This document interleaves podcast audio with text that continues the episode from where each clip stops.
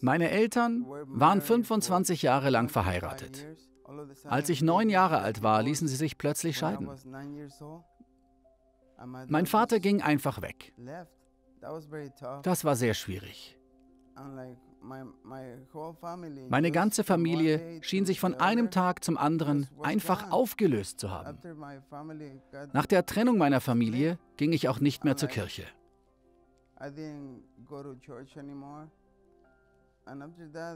Mit der Zeit wurde ich sehr zynisch. Ich verließ mich nur noch auf mich selbst.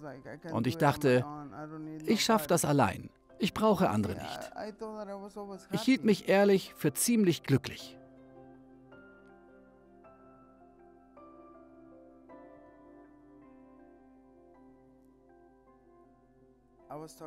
Ich sagte meiner Mutter, ich brauche dich nicht mehr, Mama.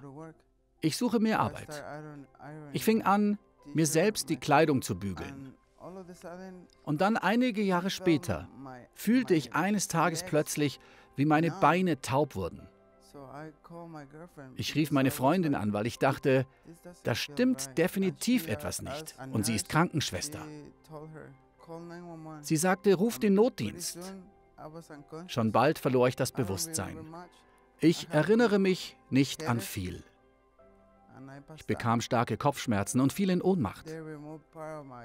Es wurde ein Knochenteil meines Schädels entfernt, um meinen Gehirndruck zu mindern.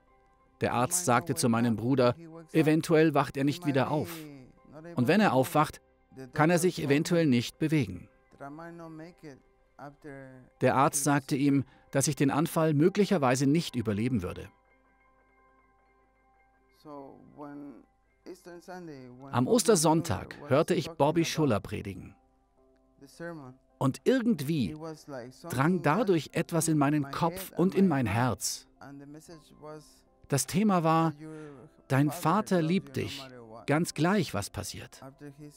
Im Anschluss rief er auf, wer sein Leben Jesus Christus anvertrauen will, soll aufstehen. Ich weiß nicht genau, was mich zum Aufstehen bewegte, aber es tat mir gut. Es war, als wäre ein Gewicht von meinen Schultern gefallen. Ich muss diese Sache nicht allein bewältigen. Obwohl ich meine Familie habe, obwohl ich meine Freundin habe, ist nichts damit zu vergleichen, seine Probleme einer höheren Macht anzuvertrauen. Nach dem Ostersonntag veränderte sich alles. Ich wurde netter zu meiner Mama und zu meinem Bruder. Es war, als hätte Bobby irgendeinen Schalter in mir betätigt.